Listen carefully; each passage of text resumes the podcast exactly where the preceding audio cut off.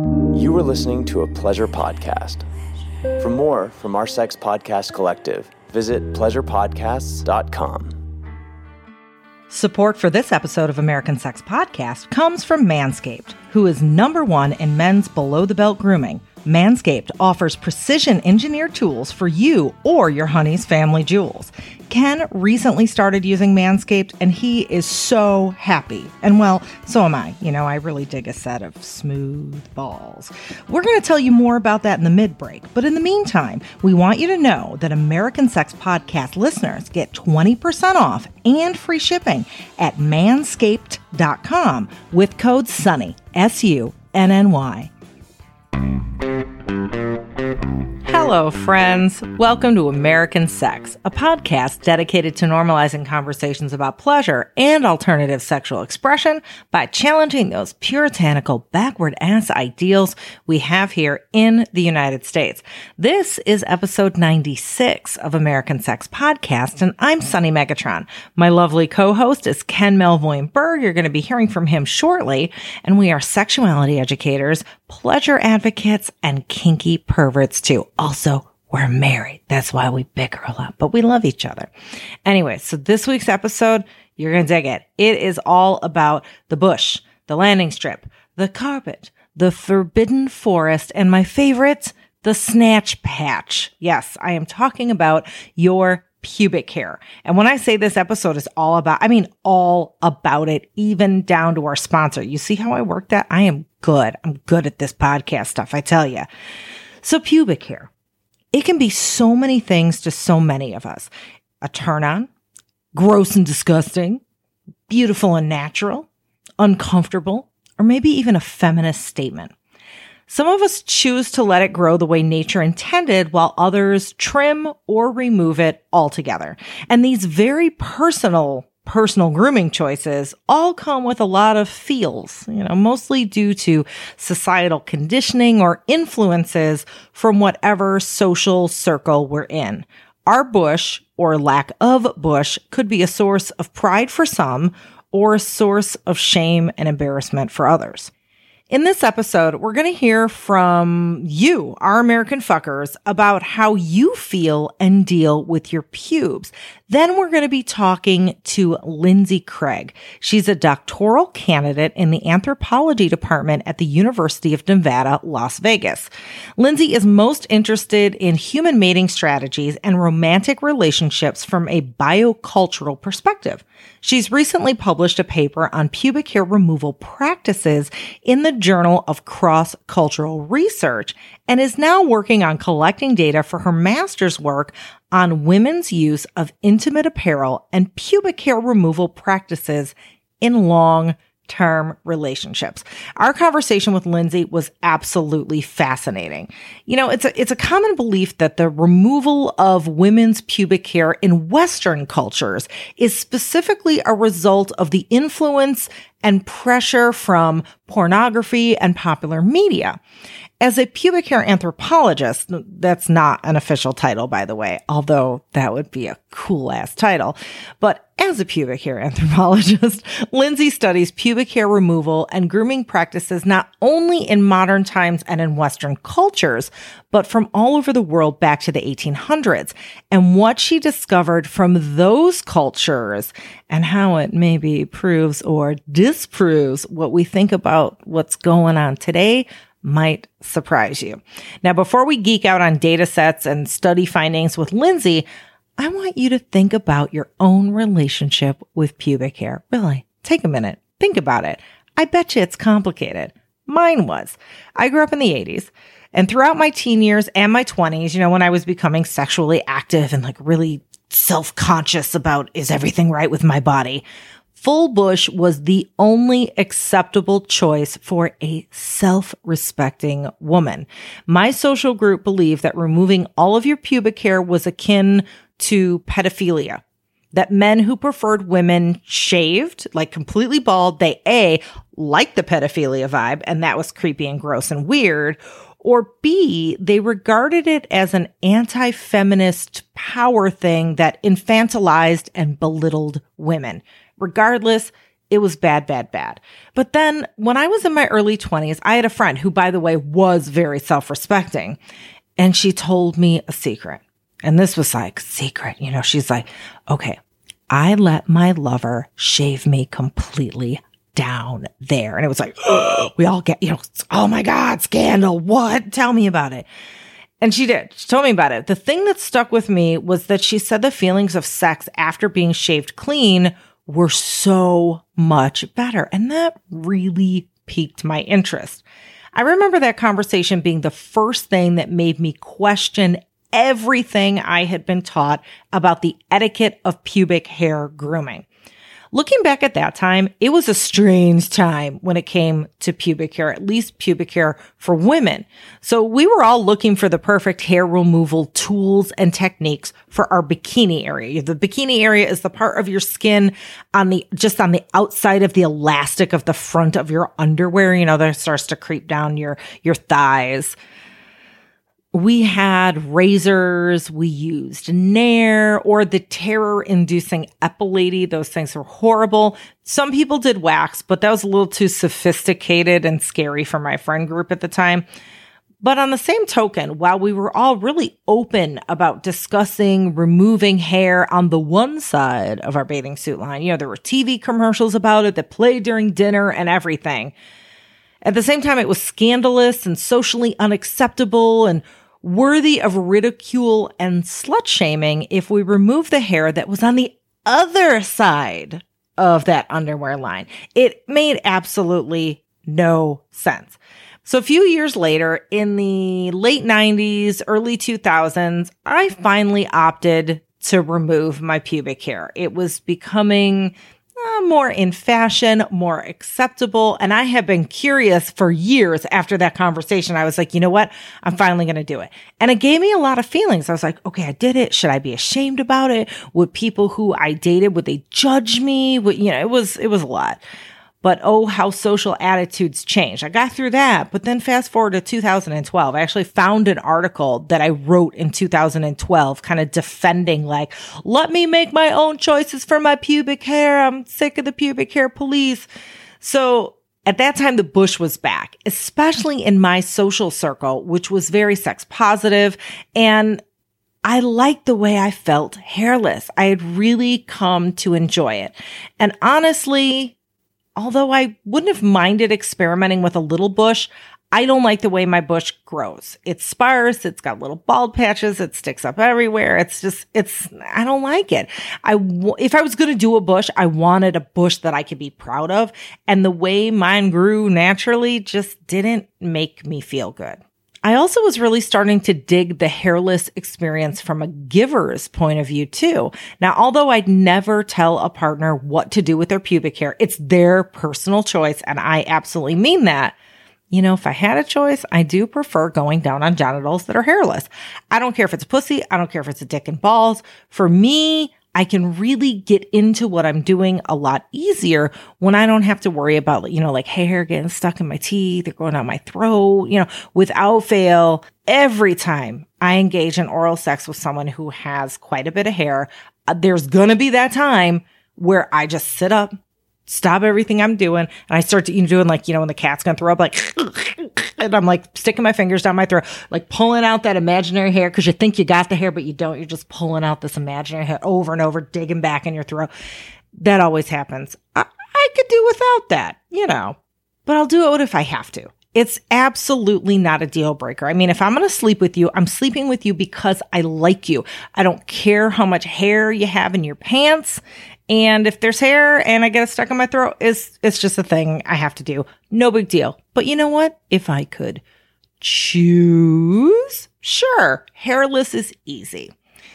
But in twenty twelve, the bush was back, right? And it was a feminist statement. And if you were body positive and you were queer, then why the hell were you still shaving or waxing to appease the patriarchy?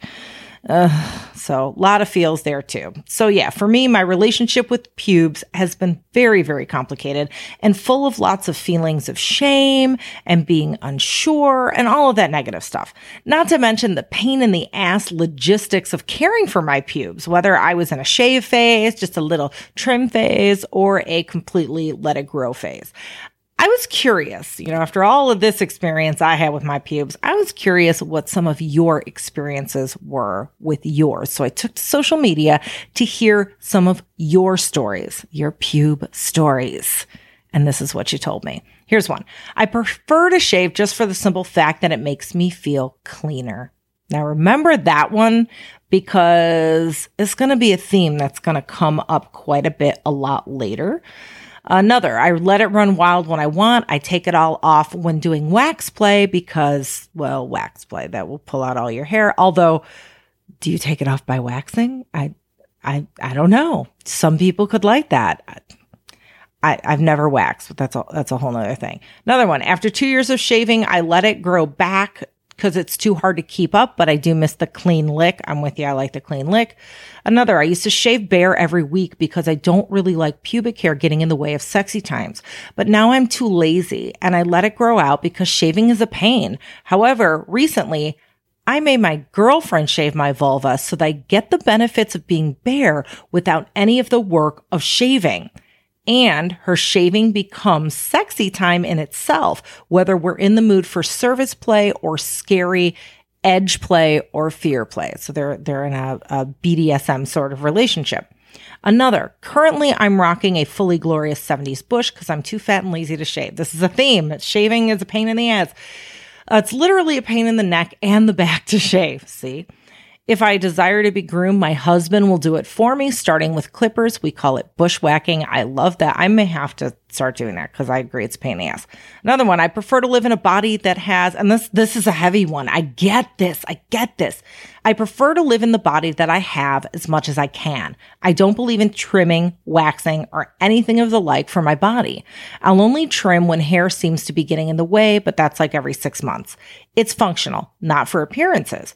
I prefer hair on a body as there is a reason for it. I've spent my time wisely, and body hair is just not something I want to put time into. Of course, I've received judgment for this. I'm fat, queer, femme-presenting, and non-binary. I get judged for many of my identities, but I just say, fuck them, because it's my body and it's my choice. There are some people who appreciate and love my body hair too, and those are the people I try to surround myself with. I'm going to live and act more authentically, and rejecting beauty standards is one of the ways in which I try to accomplish this. Everyone else has a right to their own body and their practices. I'm just saying, for myself, it's a ridiculous waste of time, energy, and money. Oh my God, I love that whole response. Thank you so much. Uh, another one. I grew up thinking that a hairless pubic area was what men wanted. And if I had hair down there, I was unkempt or didn't care enough about myself. However, after a couple of experiences in my early twenties and the subsequent annoyance of growing it back, I gave up on it. Over the years, I finally let go of the idea of needing to be hairless to please a man, especially once I started to make a connection to that and many men's desire for idealization of the very young female body. There's that thing. I grew up, I got taught that. Like, if a guy likes that, he's into pedophilia and it's gross. That's what everybody said. Um, so they go on to say, and if anything, having a full bush makes me feel more like a woman now, more powerful. Here's a feedback from a cis male. I'm cis male, trimmed heavily, so she does not get mouthfuls of out of control hair when giving a blowjob. Bonus is the long gray ones don't get noticed by me, at least when short. I'm with you because I don't have any gray head hair, but I've had gray pubes for like fifteen years, which I don't know how that happens, but whatever. I got one gray eyebrow too. Uh, I don't know. Uh, this one is kind of brilliant. I visit my waxer in time with my cycle. Brilliant, brilliant, brilliant. Like I changed my, uh, my air filters, like when the rent is due, I remember. So if I start waxing, I will go with my cycle. I'm waxed everywhere from my eyebrows down. Over the years, my pubic hair is thinned on occasion. I've grown it back. I love it. I've been shamed for being hairy. I've been shamed for being smooth. So fuck it. I do what I like. As a submissive into sensory experiences, I like being smooth. That extra couple of millimeters of proximity can really be felt. I love my waxer. We have an ex- excellent rapport. She's looked after my most intimate parts for seven years and could tell my life story. Just like the hair on my head, I see it as a way of expressing myself. And then uh, they add, oh, and I get waxed because I enjoy the sensation. The results last longer. And I think my waxer is a sadist, which appeals to me. I can get down with that because I'm... Anyway, um, one more. That th- This one, I was like, what? Blew my mind. So I've always been a fan of removing some, if not all, of my pubic hair for most of my sexually mature life. I feel sexiest when I have it mostly removed with a patch or strip above the pubic bone. Sugaring is my preferred hair removal method as it's the most gentle on my skin. And I was like, sugaring, like your sugar baby and your sugar daddy pays for your wax? Like, what the hell does that mean? They, they responded back. It was life-changing. My skin did not like regular wax and it would lift. Hard wax was a bit better, but sugaring is the most gentle ever. Like, I'd never heard of sugaring. I'm like, what the hell is sugaring? So I go to Google. First link I found was an article from the publication Birdie. And there's a paragraph in here that, that reads, according to the Encyclopedia of Hair, A Cultural History, the practice of sugaring originated in ancient times in the Middle East. It involves cooking up a sticky, gel-like paste made from sugar, lemon juice, and water, and using it similarly to how wax is used for hair removal. Only the paste is organic, biodegradable, and hypoallergenic. This sweet substance removes the hair from the root without sticking to or pulling at live skin cells, so it tends to be gentler than waxing. Huh. I had no idea. By the way, I will link the full article um, that that's from in the show notes, but yeah, if I'm going to do waxing, which I don't know if I'll ever do, I think I'm going to look for sugaring instead of waxing. And then maybe I'll get a sugar daddy to pay for it. And then it will be like, is that meta? Sure, I'm sugaring to, to for my sugaring. I don't know. I'll figure it out though, and it'll be cool. So reading all of your responses about your pubic hair, I found some commonalities and things that backed up some of what Lindsay found in her research too. Many of you take a to each their own approach to pubic hair removal, which is awesome in my opinion. And we could all use living in a less judgy and less sexually shaming world. Many of you were also acutely aware of the societal messages we're given, and you aim to see past them and see them for what they are, which is not necessarily truth. Many of you find it to just be a pain in the ass to remove that hair, especially those of you who are prone to razor bumps or ingrown hairs and that sort of thing. One thing I found particularly interesting is, okay, American fuckers, if you don't know this already, you are a kinky ass bunch. Very kinky. There's a high percentage of our audience that practices B D S M.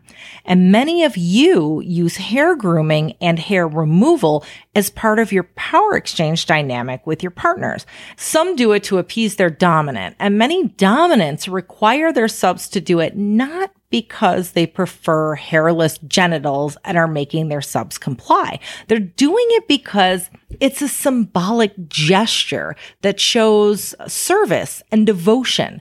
And in many cases, the sadomasochistic nature of it is a perk too. So, huh, you're a bunch of kinky mofos, and I like that.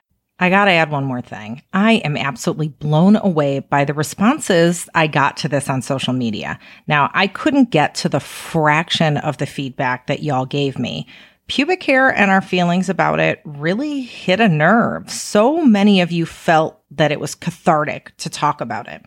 In the show notes at American Sex Podcast dot com, I'm going to link to all of the social media threads and the permanent Instagram story highlight that I made of your anonymous responses. You can go back and read those. And if I continue to get a lot of anonymous private messages, I may also post them up on our American Sex Podcast subreddit too. So keep an eye on that. huge thanks to all of you that submitted your thoughts and stories and difficulties with pubic hair. I appreciate each and every one of you and your responses, and I know those listening and reading along will too. So now that we've examined pubic hair grooming from a modern and very personal perspective, we're going to switch it over to Lindsay and her biocultural anthropologic research on pubic hair removal. She examines how it's used in some cases for sexual signaling and tells us other reasons throughout history why it was done. We also get into some specific removal techniques, and you kinky mofo American fucker sadomasochist, you pay particular attention to this because I think you're going to get some ideas. Lindsay also gives us a peek at her current companion research on the use of intimate apparel in long-term relationships and how that lingerie use relates to pubic hair removal and sexual satisfaction. Okay, so quickly, before we roll this guest conversation, I want to remind you of a couple things. One, if you dig American Sex Podcasts, and I know you do, and you want to show us some support, please tell your friends to listen. Give us a shout out on social media, talk us up at a dinner party, or leave us a review on Apple Podcasts. You can also become an American Sex Podcast member at patreon.com slash American Sex. Members get all of our episodes early, extra bonus episodes and audio and guest stories, American Sex Podcast stickers sent to you in the mail, and other random surprises sent to you in the mail too, and a lot more. And hey, by the way, my birthday is Friday. Yep, August second. So consider spreading the love, your birthday present to me. Lastly, you know how social media hates everything and anything sexuality related. People in the sexual health field are having their accounts removed and suspended left and right. The latest was the WeVibe company. They had their Instagram account taken down completely. For what? N- nobody is quite sure. They're like, we didn't have anything that day. We complied. We don't know what the hell is going on. But there are now even some sex podcasts that are being removed from iTunes. Well, it's now Apple Podcasts. Whatever it is, I'm so confused. But they're being removed for using forbidden words, and I'm doing finger quotes if you can see me, in the episode description. What those forbidden words are. I mean, we're sex podcasts. We have to say like breast and, you know, I don't know. But to be sure that we don't lose touch in the event of a social media crackdown, I highly encourage you to get on our mailing list. If you have your phone handy, you can pick it up and text the word Megatron, M E G A T R O N, to the number four four four nine nine nine. And you are in. You can also visit sunnymegatron.com slash newsletter to sign up. Okay, are you ready? Here is our conversation, our very hairy conversation with Lindsay Craig.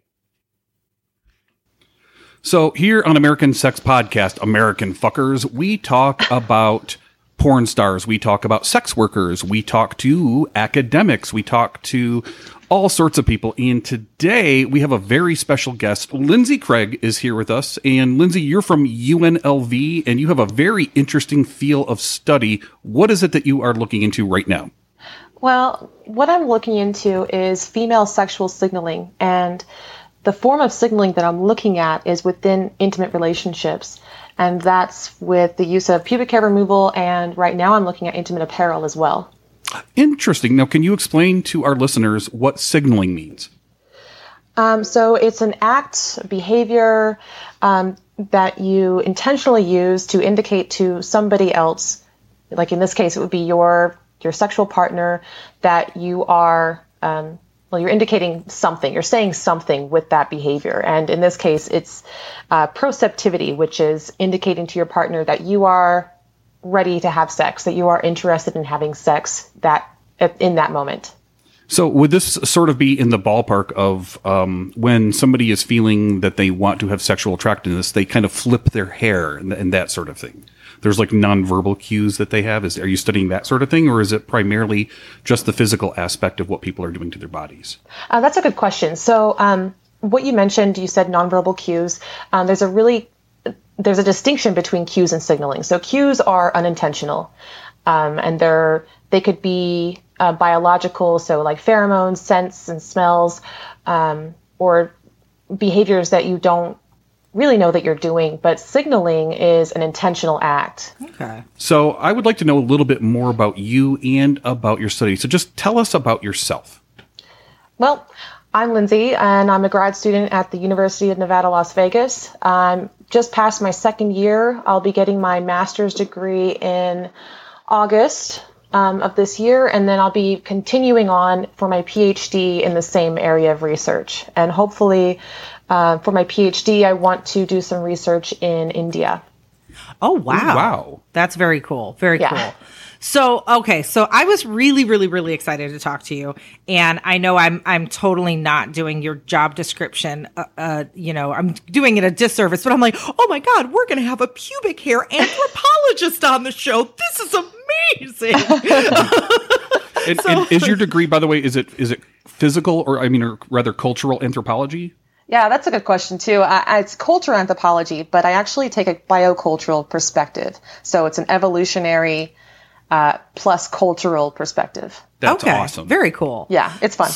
So I know that in your studies, you've studied, uh, you know, pubic hair removal practices and whatnot worldwide. But yeah. where I want to start, you know, because we all relate stuff to ourselves, right? Yep. So uh, when I think about myself and I think about my relationship with like pubic hair removal and my sexuality, I think back to when I was coming of age and I was a, you know, a college age person, a young adult, eighties and nineties. You did not shave. It was like, ew, somebody shaves. Ew, that's like. That means they're a pedophile. Yeah, it's like kind of pedophilia. Why do I want to look like a twelve year old kind of thing? And then suddenly the dawning of the internet and, you know, porn has showed us that, oh, it's, you know, everybody gets their waxes and whatnot. And now it's completely the opposite. Now in my own personal life, I'm like, well, of course I shave. Although, although the bush is making a comeback. It is making a comeback. But my, see, personally, I just don't like the way mine grows. If it grew better, mine would make a comeback too. It's just ugly. Mine's ugly. And it's like a comb over. It's bad. Anyway. No, so, I don't want your vagina to look like Trump. No. no, no.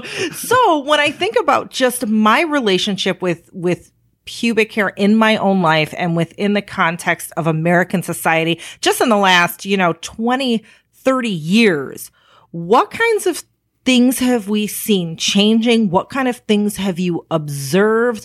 And how have those things been influenced over time by media and other outside factors? There's a lot of research on pubic hair removal in the U S, and it is primarily focused around pornography use and media.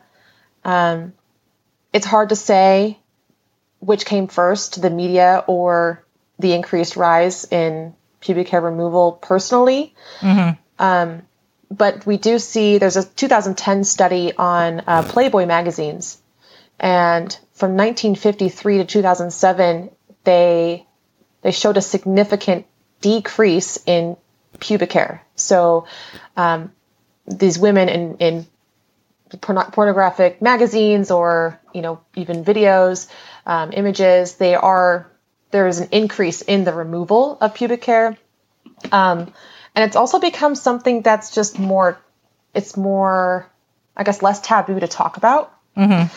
Um, and there's also some evidence that it could be related to marketing. So the increased, uh, the rise in marketing for like depilatory creams, like, so like Nair products or like different razors, like the Venus razors. Mm. Um, and then if you also look at anything, any lingerie ads, um, or underwear ads, there's never any pubic hair on the women in the underwear. Oh, you're right. You're right. I never mm-hmm. thought about that because yeah. like, there should be a little peeking through the, the panties. And if and right. I, I and and it's like I, I know how people react. If there was some peeking through, they'd be like, "Ew, I can see her pubic hair," which exactly. is bizarre. Which is normal, think about like, it. It's yeah, guy, it's not even a you know not even a question. Yeah. Right. So so what are the reasons that you found that that modern you know Western society women remove their pubic hair? So in all the research in the Western world. Uh, Western cultures, I mean, um, the removal of pubic hair, when when when the researchers actually ask the women who are removing pubic hair, they say the top one is cleanliness. It just feels clean, cleaner. It doesn't, you know, they don't get um, like discharge stuck in the hair. Right. Um, And there's also, they feel sexier and more comfortable. Um, they very, very rarely say that it's because their peers wanted them to.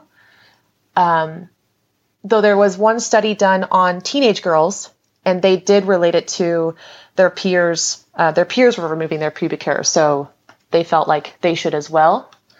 Ah. And I think that's a very teenager thing. Boy, did I misunderstand what you just said. I thought you said that the peers were removing the individual's pubic hair, not that they were. No, their own. Removing their own. I'm going to have my B F F over. We're going to wax each other. So, uh, so have, you, have you found any non-sexual reasons that you found? Because, uh, like, you know, like when we feel, when we want to feel good about ourselves and we want to look pretty, that's kind of sexually based, I would assume. Did you find any reason, you know, other than the general, like, it's a little bit cleaner that, you know, surprised you? Uh, that surprised me. Mm-hmm. I think the the one that surprised me the most was the Sharia law in Muslim cultures that indicates that men and women have to remove their pubic hair within forty days of pubic hair removal. It didn't really give a reason for that. And is that in the Quran? It's in Sharia law. It's it's in Sharia law. Okay. Yeah. So they have to remove their. That's interesting. They have to remove their pubic hair. Yeah. But you couldn't find any reason as to why that is. Not in the law itself, but now, and a, a paper just came out right after mine did about women in, oh, I can't remember where they were now, but they were Muslim, and they said, again, that it was, the reasons for their removal was hygienic and comfort, and yeah. They very rarely related it to their religious practices. Interesting. Yeah. And, and I mean, you know, not that I'm Muslim, but I, you know, growing up with a best friend who was Muslim, I know that was a huge, um, point is that mens- when you were menstruating or anything to do with the genitals was very unclean, and mm-hmm. being unclean was very bad, and you couldn't pray at that time. You know, there was a lot of, of, uh, special attention played to genital cleanliness. Yeah. To the point where I was like, why? Why? What's the what? Okay. You know? yeah, yeah. So, what areas of the world and times did you study in the data set? So this data set is, it contains over three, 300 different societies across the world, but these are all non-Western societies. So they're like horticulturalists, agriculturalists, um, some are hunter-gatherers. And the the regions that I found were very diverse. There were some in um, in Asia, in all parts of Africa, even in North America and South America. But the key thing about the this database is that it's ethnographies from the late eighteen hundreds to the late nineteen hundreds. Do you, do you know why that time period? That's just when all of the ethnographies were being conducted. So Got it. Okay. In, okay. in those areas. Um, so this database, and it's the database goes back further as well, but these are the, the this is the data set that I came up with. So um, it's called eHRAF. It's the Human Relations Area Files. I mean, it's a, is that something a, we can put a link to in the show notes? Yeah, um, it's an online database. It's eHRAF, World Cultures. And it's an online database. You do have to have an academic connection to get on there. But then you can type in, it's sort of like a Google for old ethnographies. So you type mm. in keywords or phrases. You can even search by region. Um, they even have like their own data sets that you can look at. Um, so what I did was type in pubic hair and found everything that had said pubic hair in the ethnographies. And then I looked to see which ethnographies actually mentioned pubic hair removal. So I came up with twenty-six societies that removed pubic hair and nine societies that did not remove pubic hair. Um, and all the others that I found, I found over seventy in total. All the others were related to either artwork or mythology. So I couldn't include those in my data. Oh, interesting. Okay. I'm going to ask a really basic question. What's an ethnography? Uh, it's basically a write-up of, of a culture when an individual in anthropology goes to another culture and they write about the what they see in that culture, what they experience in that culture. That's an ethnography. Okay. Okay. Okay, mm-hmm. Cool. That makes a little more sense. So now I, it's interesting to me because you study cultures all over the world, and I'm assuming there's a, you know, quite a few of these cultures that aren't influenced by media and whatnot, like we are here, well, especially in the that United States. Time, exactly. Like it's, it's yeah. No Twitter back in eighteen fifty-four. Right. Exactly. Right. So, so I so find that, it surprising that so many actually removed pubic hair. So what right. were the reasons that these cultures found that they, you know, that was a thing that they did in their society?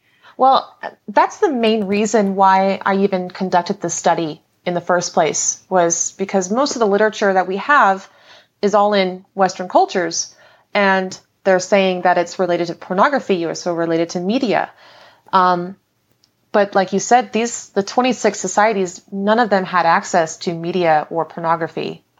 Um, so, right, what are their reasons? And their primary reasons were hygienic. Interesting. Mm-hmm. So, and when they were hygienic reasons, was this just pubic hair removal for people with vaginas, or was it everybody in society removed their pubic hair?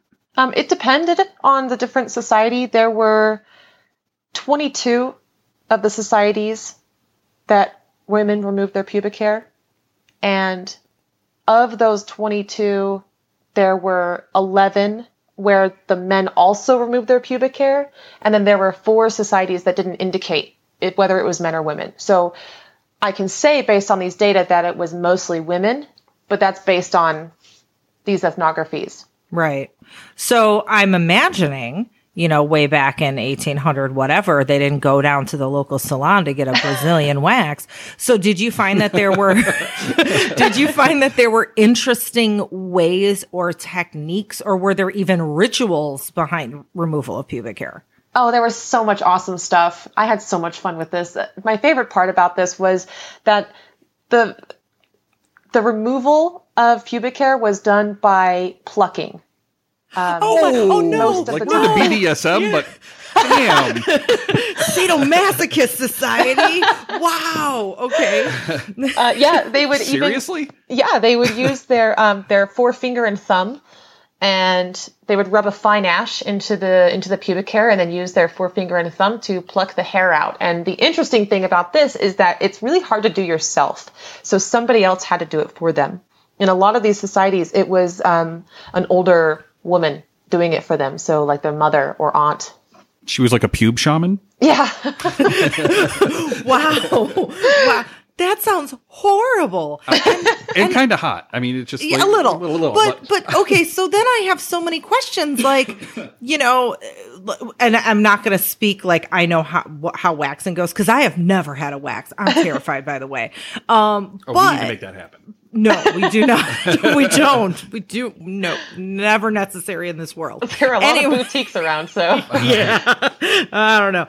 So, but from my understanding from waxing, in order to get a good wax, you got to let it grow out a little bit so the wax has something to adhere to. So would that be the same? Like, would they let it grow? I mean, I'm, I don't know. The I'm, I'm actually fascinated by the videos of, of men who have gone to get waxed for the very first time. You know, kind of like Doctor Pimple Popper, I have the same kind of fascination oh, with watching yeah. men get like their armpits or their pubes waxed for the first time. Yeah. It's, it's, it's actually very interesting just to watch, because women take things much more in stride. They scream and yell and are much less babies than men are, which is overall. Yeah. In general. Yeah. um, and, and one of the things that I wanted to, to, to ask was, are there any interesting implements that were used in the removal? So like, yeah. what kind of devices were used? So aside from fingers and ash, The the other devices they would use were um, tweezers that were made from clamshells, oh. or even tweezers that were made from bamboo sticks.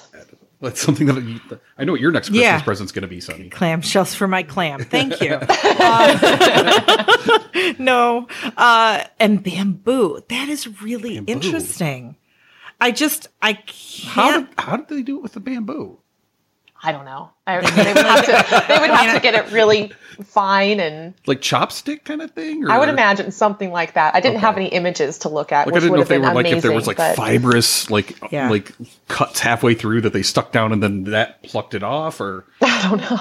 Well, okay, so you didn't have any images because I know your your data set goes back quite a bit, but it also goes in into the into the twentieth century. Am I getting that right? Mm-hmm. Is yeah. that okay? So, are there any photos or pictures or anything that you were able to to find in your research? There were some photos of artwork that uh, that did relate to pubic hair. Um, mostly, it was either the use of pubic hair in a form of art or even medicine, um, or or like a mask that was made to represent pubic hair, but.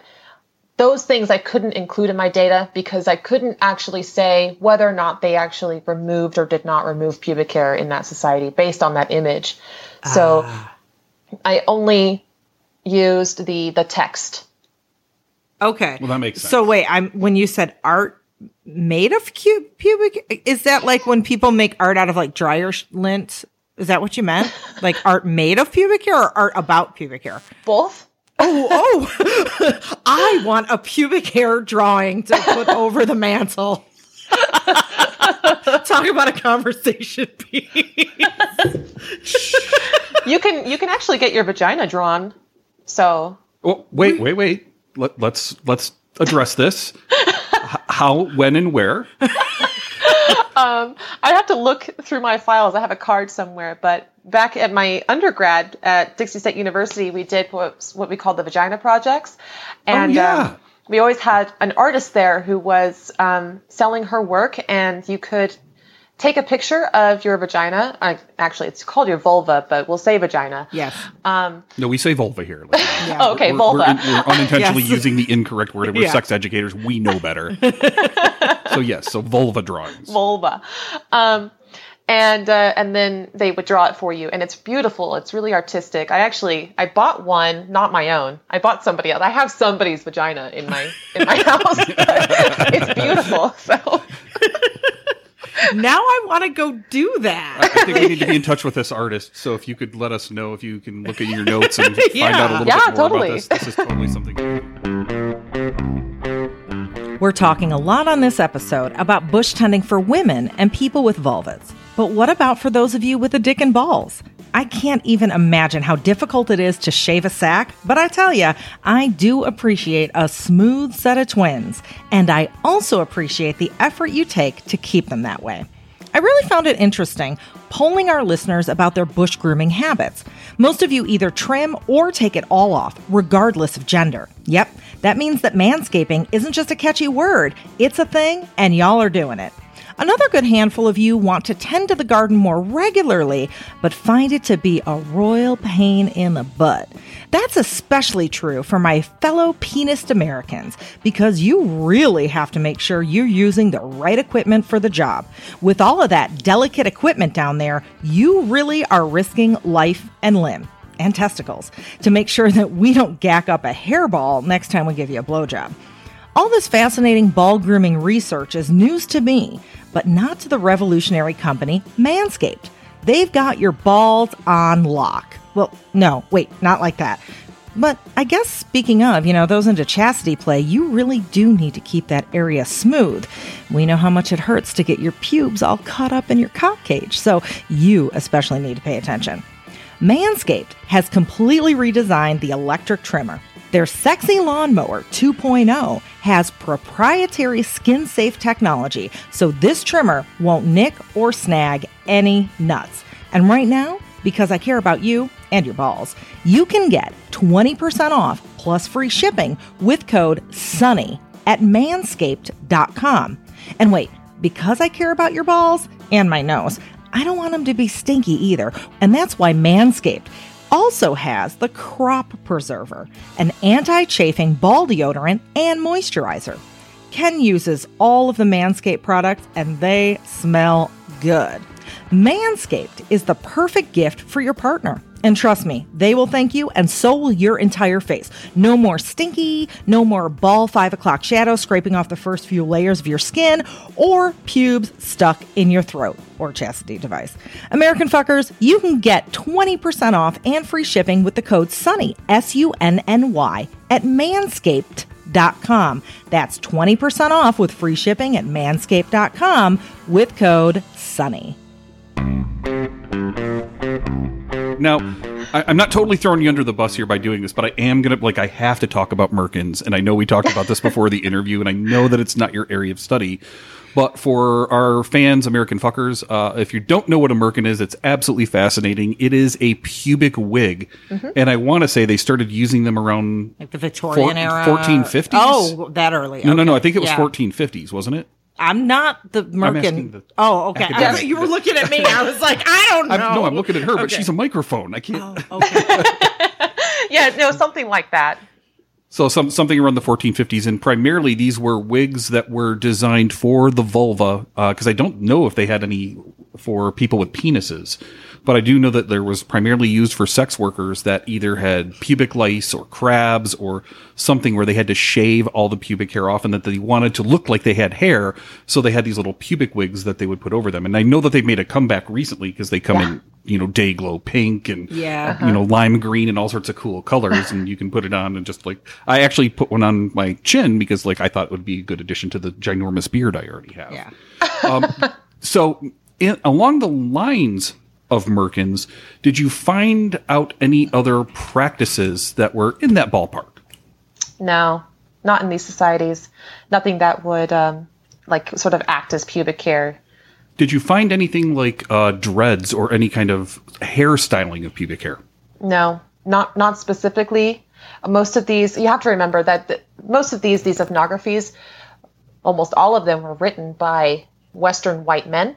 Yeah. Ah. Um, so it would be... they always mess up the research, man, I'm telling you. It would be, real, it's just, you know, of its time. But it would be yeah. really difficult for them to um, ask the women, you know, questions about their pubic hair. And, uh, I mean, some of them did, but uh, it was mostly a, the case where women would, would just talk about it themselves. Okay, um, okay.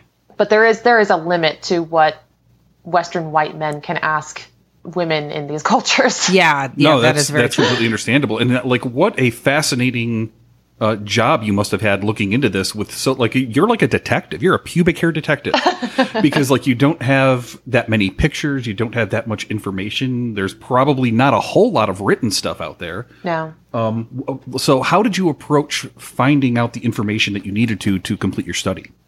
Well, I went directly to eHRAF because it is an amazing database, and, and it's often used for cross-cultural studies and um, historical cross-cultural studies. The, but the problem when I when I went into this was that it's difficult to search for pubic hair, and I had to sift through every single... Um, Sorry, that whole sentence just—that's hilarious. I'm imagining you like look, like, like a needle in a haystack. Found hair, yeah. found hair. Yeah. Sorry. um, I had to read a lot of different ethnographies, and I, I actually I had to read um, one of them. I, I read about a rape that occurred oh, because no. of pubic hair. Um, because in one of these societies, pubic hair, the lack of pubic hair was actually deemed promiscuous, um, and the oh. women would be punished if they removed their pubic hair. Do you, do you recall which society? Uh, this is the Igbo. Okay. Okay. Yeah. So, all right. It's, so women who removed their pubic hairs were considered promiscuous, but it seems like there were still women who did it. And if so, why? I don't know. It didn't say. Okay. Okay. Yeah. That so the the data that I have is incredibly limited, and I wish that I could go back in time and ask questions myself, but unfortunately a lot of these places are totally different now with globalization, right. and some of them don't even exist anymore. Oh yeah, huh. I was going to say field study in something like this must be damn near impossible. Right. Oh yeah. It's so difficult. What kind of, I don't know, overreaching conclusions did you come to at the end of your study, or things that presented themselves that you, you didn't think you would find by the time you got to the end of everything? Well, my main conclusions are that while maybe pornography use and media might have some influence on Western pubic hair removal practices, they aren't the ultimate reason for pubic hair removal. So, and when you ask individuals themselves, it's primarily hygienic. So the removal of pubic hair, we believe, is mostly related to an attempt to um, get rid of pubic lice, um, or ticks and fleas, things like that, um, or bacteria. Um, in a lot of these societies, um, women were concerned about mold growing on their pubes. Oh my, it, does that happen? Yes. It does? Yeah. It does? Well, it, how come I? Like if so, you get dreads or something like that, sometimes if you have matted hair and there's moisture added to it and you're not, and you're in a society that doesn't have like soap and things like that. Wow. Totally. Yeah. Huh. Yeah. The things I've just learned. So has has any of this influenced you in your personal grooming habits? Did like anything change from the time you started the project to the time that you finished it? Oh, you had to ask that. You don't have to answer that if that's too invasive. No, that's fine. I don't care. Um, I tried plucking. Did you? Ouch! I did. I used tweezers, not uh, not oh. clamshells or oh my, my fingers. But um, it was incredibly painful. But uh, but it was very smooth afterwards. So interesting. Yeah, because yeah, like every time that I times. shave, like there's there's definitely some five o'clock shadow there. I I can't I no. Just, that does not sound pleasant. I commend you, but I, no. Sunny, I have I have something to admit to you. I've done this myself. What? Excuse when, me? When I Plucky? was a teenager, that's what. Yes, I like I was fifteen years old, and I just wanted to see What If, and I plucked every single hair from everywhere. Are with, you with serious? tweezers? Yeah. Are you serious? Mm-hmm. Yeah. How? All over your body? No, no, no, just the pubic hair. Just the pubic hair. I'm I'm too big and hairy for all over my body. And after you were done, were you like, that was cool? Or were you like, what was I thinking? Like, at that age, I don't really think about consequences. Like my, my adult brain hadn't done being hatched yet. So I, I, I just wanted to try what it was. And I, I think I liked the pain a little bit, but I also liked the way that I felt. While it you were doing pleasant. it or afterwards? like the No, no, no. I like the way the skin felt afterwards. Yeah. Okay. It was, it was really Because like she said, it was very smooth. It yeah. was like smooth, and it's unlike anything you ever did. But like it is a process. Because like mm-hmm. I went all the way up to like uh, like almost near my belly button. That must have taken days. Like, I, I was a teenager. I had time. And there was no internet back in nineteen eighty-four. Well, thank That's God what we did. Internet. We didn't have the, the Twitter and the, the Snapchat. Twitter. We plucked our pubic hair and we liked it. You didn't have the Twitter. You had the tweezer. Oh, my God. Well, okay. Do you like plucking your eyebrows? Do you pluck your eyebrows? I do not. I do. And do you, do you, is it painful? Do you like it? It's, I have mixed feelings about it. It is painful.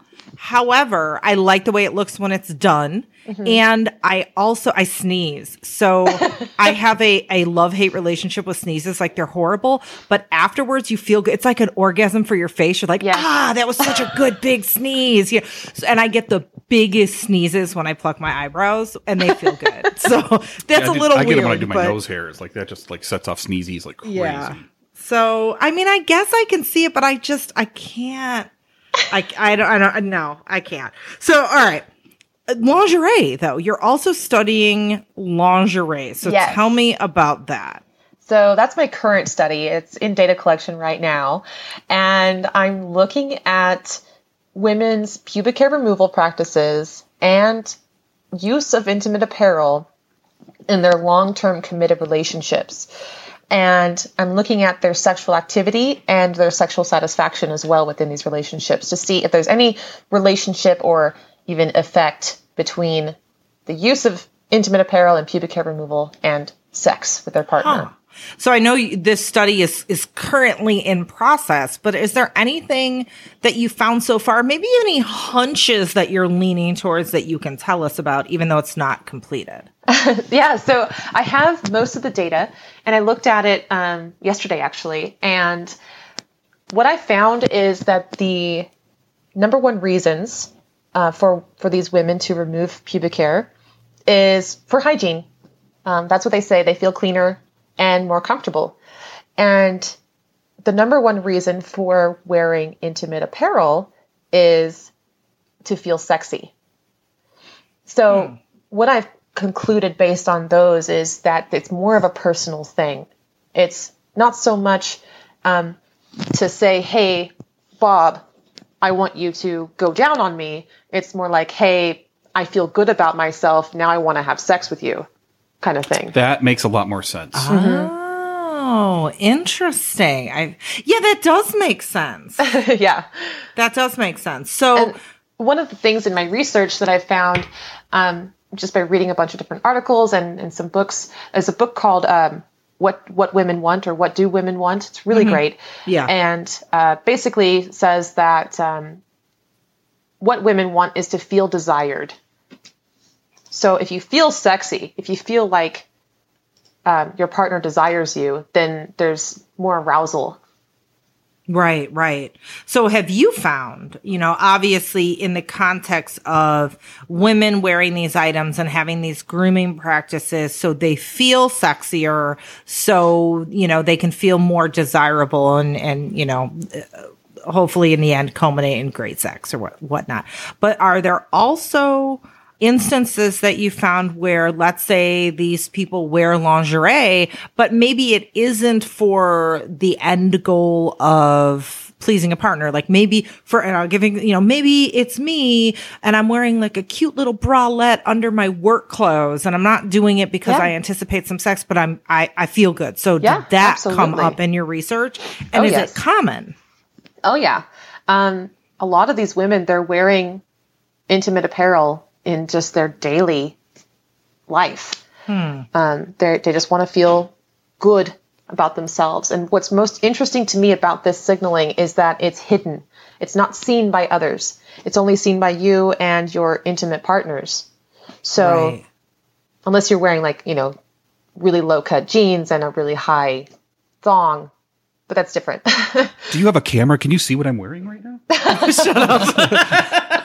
You know, it's interesting because as you were talking about that, I think of a lot of people that I know um, that are particularly in either the, the kink communities or some kind of, you know, sex positive community where their outward display of sexuality is, I don't know, a little bit different than the norm or a little bit more than the norm. And I know quite a few people who are women that wear stockings and garters underneath their outfits and not necessarily for, you know, not like, oh, I'm going to see my partner, you know, after work and we're going to just, they wear it daily because it's like their little sexy secret sort of thing.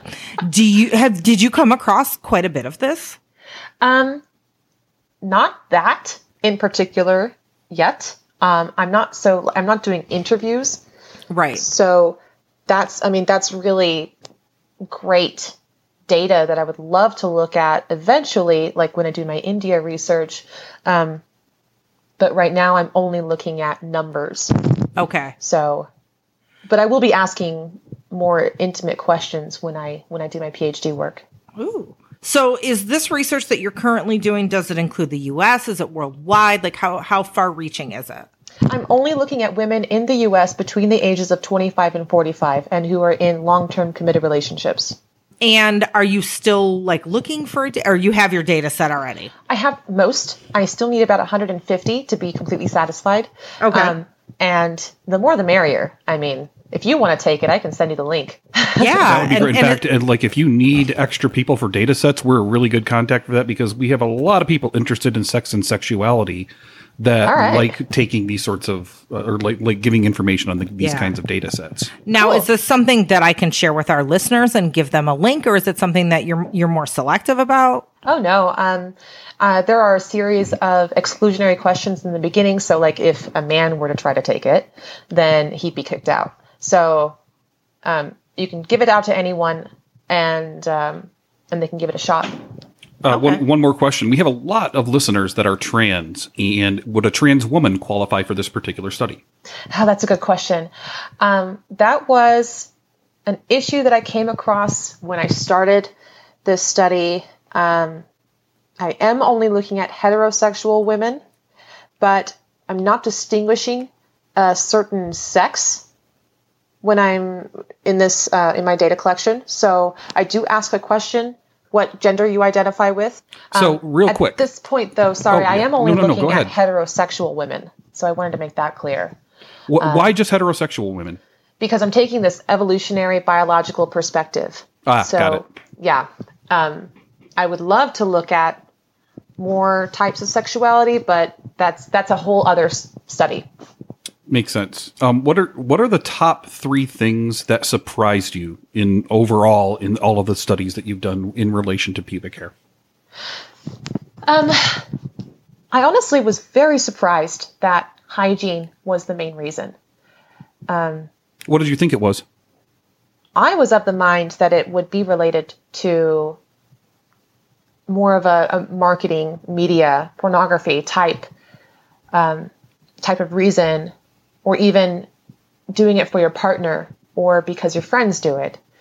And I'm not saying, I'm not saying that those things don't have an, an effect in some way, but when you ask the people specifically on anonymous surveys why they remove their pubic hair, it's mostly hygienic or to feel good about themselves. And I found that very surprising um, because I come from a psych background. My undergrad was in psychology, and there was this general understanding in my group of people that um, that it was sort of a feminist issue. And that's yeah. sort of the perspective that I took in the very beginning. But after doing all of my research and looking more into it, there's so much more than just because he wants me to, you know? Mm-hmm. Now, okay, so I know, you know, you're you're not a medical professional or anything, but these people are doing it for hygienics. Is it perceived hygienics, or is there actually some, you know, like, no, really, actually, you're going to get less infections or, or whatnot? Well, there's actually evidence for both. Okay. So there's some research on the disgust reflex and uh, men who prefer their women to have no pubic hair, they have a, a higher rate of disgust um, reflex towards pubic hair. Hmm. So they're, they just find it disgusting, even if, even if it's like a subconscious thing. Um, so that's just something that is perceived as being disgusting. But then there's also some evidence that having pubic hair can decrease the amount of sexually transmitted infections that get in to the vagina. Okay. Um, but the removal can increase your rate of infections in other ways. So getting, because, you know, there are all these cuts and scrapes. Right. Um, you, you have openings now from, if you're plucking the pubic hair, you're exposing the, where the follicle was. So that's what I've always, I had always heard, like, your pubic hair protects your vagina from bacteria. It's kind of like your eyelashes protect your eyes. So, and I was like, is that a bunch of bull? Or well, it, I mean, if you think about where most of the pubic hair is, it's kind of odd to think that it would protect your vagina from a lot of different things, because most of your pubic hair is on your mons pubis, which is above right. where your, the entrance to your vagina is. Right. So it's just like a little hat. It's a little decoration. Yeah. Pubic hats. And there we go. Yeah. So, yeah, this has been absolutely fascinating. Oh, one, one and, last thing. Okay. Um, and I know that you were the lead on this particular study, but you also worked with Doctor Peter Gray. Is that correct? Yes. Can you tell us a little bit about Doctor Gray and how, what was his contribution to this? So Doctor Gray is my advisor, my graduate advisor. Um, and his contribution was he initially came up with this idea for this study. So he wrote a book. Uh, he co-authored a book with Justin Garcia called Evolution and um, Human Sexuality.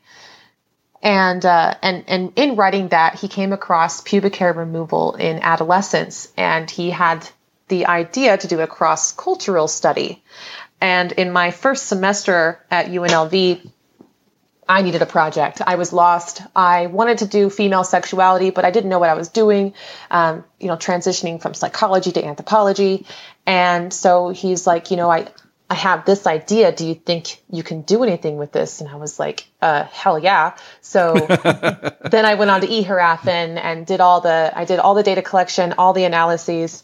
Um, I did the write-up. He was a huge contributor in the idea for this study, and he also helped me in in editing my paper. Ah, okay. Mm-hmm. So, all right, wrapping this up, Um, I am going to ask you to give a piece of advice to a theoretical human. The theoretical human is, I'm going to make this a, a newly turned eighteen-year-old, because we shouldn't encourage uh, juveniles listening to our podcast. But let's say they're listening to our podcast, and they have always assumed, which I've run into many teenage girls, that just assume when they start growing body hair, they're like, where's my razor? I'm going to shave it all off, because isn't that what I'm supposed to do? I've never thought about it before. I just automatically assumed you shave it like, you know, other parts of, of people's bodies that are shaved. So what would you, what kind of advice or insight would you give to this eighteen year old that's just like, well, I thought that was what I was supposed to do, and I never really thought about it. What would you tell them about their, their grooming of their pubic hair? The biggest thing is that it's an individual choice, whether or not you groom your pubic hair. It's, it's up to you. Um, And while your peers and your partner may have some influence, they can't tell you what to do about your own body hair, you know? So do the research, look at your options for pubic hair. And if you're not comfortable with having pubic hair, maybe it, it smells gross to you, or it doesn't feel comfortable, then, you know, do what you need to do to feel comfortable in your own body. Awesome. That is great advice. And I, I second that. I back that up. You do you, however, whatever, however makes you comfortable, and don't let anybody else tell you shit. And American fuckers, I just want to add in that there is, uh, and it's, this isn't just a dichotomy where it's either shaved or not shaved. You can do a nice trim too, if that's, if yeah. that's your choice. Landing strip. Landing right. strip. Yeah. Or a heart. You know, like the whole, you know, there's heart, a heart. Yeah. Yeah, there's a heart. I actually want to make a great big mustache out of mine, but I'm still like trying to figure it out. I have a giant waxed handlebar mustache. So I or you can shave it all off awesome. and get a merkin. You could. I, well, I already have it shaved off. Like I had, I'd have to actually grow it to get the. Oh, I thought you were going to be like, well, I'm already wearing a merkin. I'm like, shut me. Like, this is a new level of our relationship. Do they make Ken. ball merkins? I need a ball merkin. A ball merkin? I don't know. That would be really hard to do. Yeah, that would be hard to do. But you know, just maybe like hey. Just a little bad. That's true. True that, that. That is true. Well, thank you so much, thank Lindsay. You, Lindsay. This, this, has is, been, this has been fascinating. Yeah, and I think just knowing that you're out there doing this research, and that this research exists, and that you exist, is fascinating, because I think most people never would have even thought like, oh my God, there is a person in the world studying this. So thank you. Thank you. Thank you for doing it. It's a that. lot of fun. Thank you for having me. Alrighty. Bye-bye. Bye-bye. Bye. Thanks for listening to American Sex. To keep up with Ken and I, well, first make sure you watch our T V show, Sex with Sunny Megatron, on Showtime. Then visit sunny megatron dot com. There you can learn more about us, read our blog, peruse our workshop calendar, or hire us. For what? Well, either for private coaching, or to book us to teach at your event or university, or as sex and relationship writers for your publication. Oh, and don't forget, we're on social media, too. I'm the super social one, so you can find me as Sunny Megatron on Twitter, Facebook, Instagram, my YouTube channel, and a bunch of other places. But if you want to get me on Snapchat, you got to look for Sunny underscore Megatron, and you can follow Ken on Twitter at at tag SciChicken. That's P S Y C H I C K E N. Also, please support us by shopping with the affiliates and sponsors from our breaks. And if you contribute to our Patreon, we're going to love you forever. Well, we're going to love you forever anyway, but just shh, go with it. Lastly, if you like this broadcast, tell people about it. Tweet it, Facebook status it, and rate it on iTunes and other platforms. Thanks, friends. We'll see you next week on American Sex.